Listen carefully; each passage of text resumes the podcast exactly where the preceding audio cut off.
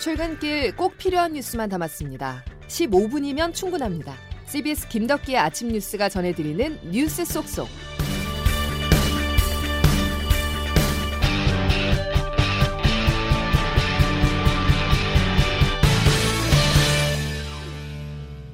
여러분 안녕하십니까? 9월 29일 김덕기의 아침 뉴스입니다. 문재인 대통령이 사과의 뜻을 밝혔습니다. 우리 공무원이 북한군 총격으로 숨진 사건에 대해서 이후 여하를 막론하고 국민께 대단히 송구한 마음이라고 말했는데요. 하지만 국방부가 만행으로 표현을 했던 이번 사건에 대해서 북한의 책임을 묻겠다거나 직접적으로 비판하는 내용은 빠졌습니다. 먼저 문 대통령의 메시지를 김동빈 기자가 정리했습니다. 문재인 대통령은 어제 수석 보좌관 회의에서 공무원 피격 사건에 대해 처음으로 공식 사과했습니다. 국민들께서 받은 충격과 분노도 충분히 짐작하고 남습니다. 이유 여하를 불문하고 국민의 생명과 안전을 지켜야 하는 정부로서 대단히 송구한 마음입니다. 다만 문 대통령은 북한 김정은 국무위원장의 즉각적인 사과에 대해 각별하다며 남북 관계를 더 이상 악화시키지 않겠다는 북한의 분명한 의지 표명이라고 평가했습니다. 문 대통령은 그러면서 사건의 진상규명과 재발 방지를 위해서라도 최소한의 소통 채널은 열어놔야 한다며 북한의 군 통신선 복구를 재차 요청했습니다. 문 대통령은 나아가 이번 비극적 사건이 남북 관계를 진전시키는 계기로 반전되길 기대한다고도 밝혔습니다. 이번 사건을 오히려 남북 관계 복원의 기회로 활용해보자는 강한 의지와 대북 메시지를 직접 드러낸 겁니다. 특히 문 대통령은 비극이 반복되는 대립의 역사는 이제 끝내야 한다며 종전선언 등 한반도 평화 프로세스에 변함이 없어야 한다는 입장도 내비쳤습니다. 하지만 당장 북한은 물론이고 미국도 정치적 환경상 호응하기 쉽지 않아 이번 사건이 전화위복의 기회가 될지는 미지수입니다. CBS 뉴스 김동빈입니다. 공무원 피격 사건과 관련해서 자체 진상조사를 벌이고 있는 더불어민주당은 정보자산 노출 우려로 정보 출처를 공개할 수는 없지만 피살된 해양수산부 공무원이 월북을 시도한 정황은 사실로 확인돼 가고 있다고 밝혔습니다. 하지만 월북 시도가 북한 총격을 정당화해 주지는 않는다면서 북한을 비판하는 한편 시신 훼손 여부에 대해서는 북한의 공동조사를 촉구했습니다. 민주당 서해 민간인 피살 사건 공동조사와 재발 방지 특위 황희 위원장의 말 들어보겠습니다. 다양한 경로로 획득한 한미 간의 첩보와 정보에 의하면 우리 유가족에게는 대단히 안타깝고 죄송스럽습니다마는 월북은 사실로 확인되어 가고 있는 것 같습니다. 그렇다고 우리 민간인에 대한 북측의 총격 사실까지 용서받을 수 있는 것은 아니라고 봅니다. 북측 주장대로 부유물만 태운 것인지 우리 측 첩보망 분석처럼 시신까지 태운 것인지에 대해서는 남북 양측 간의 협력적 조사가 더 필요해 보입니다. 추석 연휴를 앞두고 여당은 북풍 차단에 총력을 기울이고 있습니다. 반면 야당은 긴급 현안 질의 개최를 주장하고 있는데요. 여야의 이 같은 움직임은 추석 연휴 밥상머리 민심을 염두에 둔 정치권의 힘겨루기라는 분석입니다. 최인수 기자의 보도입니다. 국회에 대북 규탄 결의안 합의가 어제 무산된 건 야당이 다음 달 6일 대정부 현안 질의를 하자고 요구해서입니다. 추석 연휴 직후이자 여야의 전쟁터가 될 국정감사를 목전에 두고 안보 이슈를 재점화하려는 의도가 보이자 민주당이 반대한 겁니다. 민주당 홍정민, 국민의힘 배현진 원내 대변인입니다. 대북 규탄 결의는 국민의 힘의 겁으로 무산되었다는 점을 말씀드립니다. 북한의 구체적인 만행에 관한 그 어떤 지적도 찾아볼 수 없다. 국민의힘은 김종인 비상대책위원장부터 나서 문재인 대통령의 책임론을 거듭 부각하고 있습니다. 저는 이 정부가 유독히 북한에 관해서는 왜 이렇게 관대한 입장을 취하는지 납득할 수가 없습니다. 반면 문재인 대통령이 애도를 밝히면서도 북한의 사과 통지문에 의미를 부여하자 민주당은 갈등보다는 공동조사 등 대화의 해법을 제시했습니다. 이낙연 대표입니다. 보수야당은 낡은 정치 공세와 선동적 장애 투쟁, 투쟁부터 시작했습니다. 추석 밥상머리 민심을 염두에 둔 여야의 힘겨루기인 셈입니다. CBS 뉴스 최인수입니다. 추미애 법무부 장관 아들의 군 휴가 특혜 의혹에 대해서 검찰이 무혐의 처분을 내렸습니다. 그러나 수사 과정에서 드러난 내용을 보면 추 장관이 아들 휴가 사안을 챙겼다고 볼 만한 정황이 있어 논란은 쉽게 사그라지지 않을 전망인데요. 박성환 기자가 어떤 의문점이 남는지 보도합니다. 추미애 장관 아들의 특혜 휴가 의혹 사건을 수사해온 검찰은 어제 핵심 의혹 대상자였던 추 장관과 아들 서 씨, 추 장관의 예보자관 최모 씨 등을 전부 불기소 처분했습니다. 서 씨가 군 복무 때인 2017년 6월에 이어붙여 다녀온 1, 2차 병가와 개인 휴가 23일은 모두 지휘관의 승인을 받아 적법하게 처리됐다는 겁니다. 검찰은 마지막 개인 휴가가 군 미복귀 후 사후 승인됐다는 의혹에 대해서도 사실이 아니라고 결론 내렸습니다. 검찰은 모바일 포렌식 결과 등을 근거로 판단했다고 밝혔을 뿐 구체적인 내용은 공개하지 않았습니다. 이번 수사 과정에선 추 장관이 아들 휴가 연장 때마다 자신의 보좌관과 문자 메시지로 연락한 사실도 새롭게 확인됐습니다.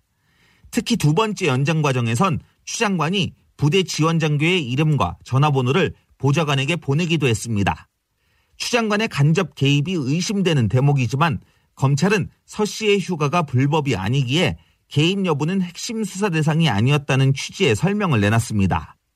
야당은 추 장관 입맛에 맞는 수사 결과라며 특검 필요성을 언급했습니다. CBS 뉴스 박성환입니다. 추미애 장관은 지난 1일 국회에서 보좌관이 부대에 전화한 사실이 있지 않다고 답변했었습니다. 보좌관이 이렇게 전화를 한 사실은 맞습니까? 그런 사실이 어, 있지 않고요. 자, 그러나 검찰은 추 장관이 직접 부대 지원 장교의 이름과 전화번호를 보좌관에게 메시지로 보냈었고 보좌관이 해당 장교와 통화한 사실을 확인했습니다. 거짓 해명 논란이 일어날 수 있는 부분인데요. 추 장관은 이에 대해서는 침묵하고 있습니다. 다만 추 장관은 검찰의 불기소 처분 이후 무분별한 정치 공세로 국민께 심려를 끼쳐 송구하다며 이번 수사 종결로 검찰 개혁과 민생 현안에 집중하는 계기가 되기를 바란다는 내용의 입장문을 내놨습니다. 다음 소식입니다. 어제 국내 코로나19 신규 확진자는 50명이었습니다. 48일 만에 최소치로 떨어진 것인데요. 지금과 같은 안정적인 흐름을 이어가기 위해서 추석 연휴가 중요합니다. 방역당국은 고향 방문과 여행 등 모든 이동을 최소화해달라고 강조했습니다. 정석호 기자의 보도입니다. 국내 코로나19 신규 확진자가 50명으로 떨어지며 약 50일 만에 최소치를 기록했습니다. 그러나 수도권을 중심으로 곳곳에서 소규모 집단 감염 사례가 이어지고 있어 언제든 대량 전파가 다시 발생할 수 있는 상황입니다. 서울 도봉구의 한 노인시설 관련 확진자는 24명까지 늘었고 이 확진자 중 한 명이 인근의 사우나를 방문했다가 직원과 방문자들을 중심으로 감염이 전파됐습니다. 관악구의 한 사우나와 동대문구 성경모임 관련 확진자도 각각 24명과 22명으로 늘었습니다. 여기에 서울 지하철 두개 노선과 경부선의 환승역인 신도림역 관련 집단 감염이 새로 발생하기도 했습니다. 특히 이번 주 추석 연휴를 앞두고 방역당국은 대규모 유행이 다시 벌어질까 우려하고 있습니다. 중앙방역대책본부 정은경 본부장입니다. 5월 초 연휴 그리고 8월의 하계 연휴 기간을 거치면서 전국적으로 확산되거나 억제됐던 환자 수가 다시 증가하는 경향을 보여왔습니다. 방역 당국은 고향이나 휴양지 이동을 최대한 자제하고 불가피하게 이동할 시에는 마스크 착용과 손 씻기를 철저히 해달라고 당부했습니다. CBS 뉴스 정석구입니다. 한국도로공사는 이번 연휴 귀성 인구를 지난해보다 30%가량 줄어든 2,700만 명으로 예상하며 귀성길은 추석 하루 전인 내일 오전에 귀경길은 이번 주 토요일인 3일 오후에 가장 혼잡할 것으로 내다봤습니다. 또 도로공사는 코로나19 확산 방지를 위해서 오늘부터 다음 달 4일까지 고속도로 휴게소에 실내 좌석 이용을 금지하고 음식 포장만 허용하기로 했습니다. 이번 추석 연휴 제주에만 20만 명 이상이 몰릴 거란 예상입니다. 고향 방문을 자제하는 대신 여행을 하겠다는 사람이 늘어난 영향인데요. 제주공항은 연휴가 시작되기도 전부터 붐비고 있습니다. CBS 제주방송 이인 기자가 관광객들을 만나봤습니다. 제주공항에서 만난 29살 이명신 씨는 부산에서 친구와 함께 제주를 찾았습니다. 추석 연휴가 기니까 이제 좀 길게 여행 올 수 있는 데가 이제 외국은 못 나가니까 올 수 있는 데가 최고가 제주도라고 생각해서 관광객이 대거 몰린다는 소식에 미리 제주에 왔다는 이 씨는 그래도 코로나19에 대한 불안감은 떨치지 못합니다. 걱정은 되는데 저희가 웬만하면 사람 없는 쪽으로 렌트해서 다닐 거여서 추석을 맞아 제주 시부모 댁을 찾은 며느리의 걱정도 큽니다. 대구에서 온 35살 박모 씨의 말입니다. 일부러 그동안 코로나 때문에 뵙지도 못하고 있었거든요. 그러다가 이번에 평일에 왔다 평일에 가려고 마음먹고 조용한 시간에 온 거예요. 일주일 일정으로 제주를 찾은 신혼부부 역시 조용한 여행을 다짐합니다. 신혼부부인 34살 윤석재 씨와 33살 이규훈 씨입니다. 사람들 많은데 안 가고 그렇게 해야 될 것 같아서 조용하게 있다가 올라가려고. 신혼여행이라서 어디 가긴 해야 되니까 해외 지금 못 가서 그냥 온 거라서. 방역 수칙을 잘 지킬 거라는 말도 빼놓지 않습니다. 의심 증상이 있으면은 자발적으로 해서 검사 받고서는 안 움직이거나 아니면은 숙소에서 이제 뭐 전화 연락해가지고 이제 뭐 하든지 해야 되는데. CBS 뉴스 이인입니다. 미국 대선 주자들 간의 첫 TV 토론을 앞두고 도널드 트럼프 미국 대통령의 탈세 의혹이 불거졌습니다. 트럼프 대통령은 가짜뉴스라고 반박했지만 만일 사실로 드러날 경우 재선의 대형 악재가 될 전망입니다. 워싱턴에서 권민철 특파원입니다. 뉴욕타임스는 미국 시간 일요일 트럼프 대통령의 20년치 납세 실적을 분석해 공개했습니다. 대통령 당선 전 10년간 낸 소득세는 0원, 번 돈보다 잃은 돈이 많다고 신고해서 세금을 돌려받았다는 겁니다. 트럼프의 탈세는 4년 전 대선 때도 나온 이야기입니다. 그런데 이번에 새롭게 밝혀진 그해 2016년과 17년도 납세 실적이 미묘합니다. 우리 돈 88만 원씩을 소득세로 냈다는 건데 바이든 후보 측은 바로 이 부분을 공격거리로 삼고 있습니다. 교사나 소방관, 간호사가 내는 소득세보다 적게 냈다며 유권자들의 표심을 자극 중입니다. 소득이 없다고 신고한 10년간 전용기, 호화저택 등 럭셔리 생활은 뭐였냐는 것도 공격거립니다. 이에 대해 트럼프 측은 4년 전 레퍼토리라며 이 시점에 이 보도가 나온 저의가 뭐겠냐며 역공을 펴고 있습니다. 장남 트럼프 주니어입니다. 뉴욕타임즈는 전체 그림 중 일부만 보여주고 있습니다. TV 토론을 하루 앞두고 바이든에게 공격거리를 제공한 겁니다. 우리 시간 수요일 오전 예정된 1차 TV 토론은 코로나가 만든 조용한 대선에서 가장 주목도가 높은 big 이벤트입니다. 트럼프에게 위기를 기회로 삼을 정면 돌파 카드가 있을지, 바이든은 노마크 찬스와 같은 상황에서 골을 과연 넣을 수 있을지 어느 때보다도 관심이 커지고 있습니다. 워싱턴에서 CBS 뉴스 권민철입니다. 옛 소련 연방인 아르메니아와 아제르바이잔 간의 전투가 확산돼 수백 명의 사상자가 발생하고 있습니다. 로이터 통신 등은 지난 90년대 이후 가장 격렬한 충돌이 사흘째 계속되면서 아르메니아 측에서 58명이 숨지고 200여 명이 부상당했다고 보도했습니다. 방탄소년단의 노래 다이너마이트가 미국 빌보드 메인 싱글 차트 핫백의 1위를 탈환했습니다. 다이너마이트는 지난달 21일 발매 직후 2주 연속 1위를 차지하다가 이후 2주 동안은 2위를 기록했었는데 5주 차인 이번 주 다시 1위로 복귀했습니다. 광복절 전후 수도권 중심에 코로나19 집단 감염이 본격화된 뒤 코로나19로 사망한 국내 환자의 수는 모두 101명으로 집계됐습니다.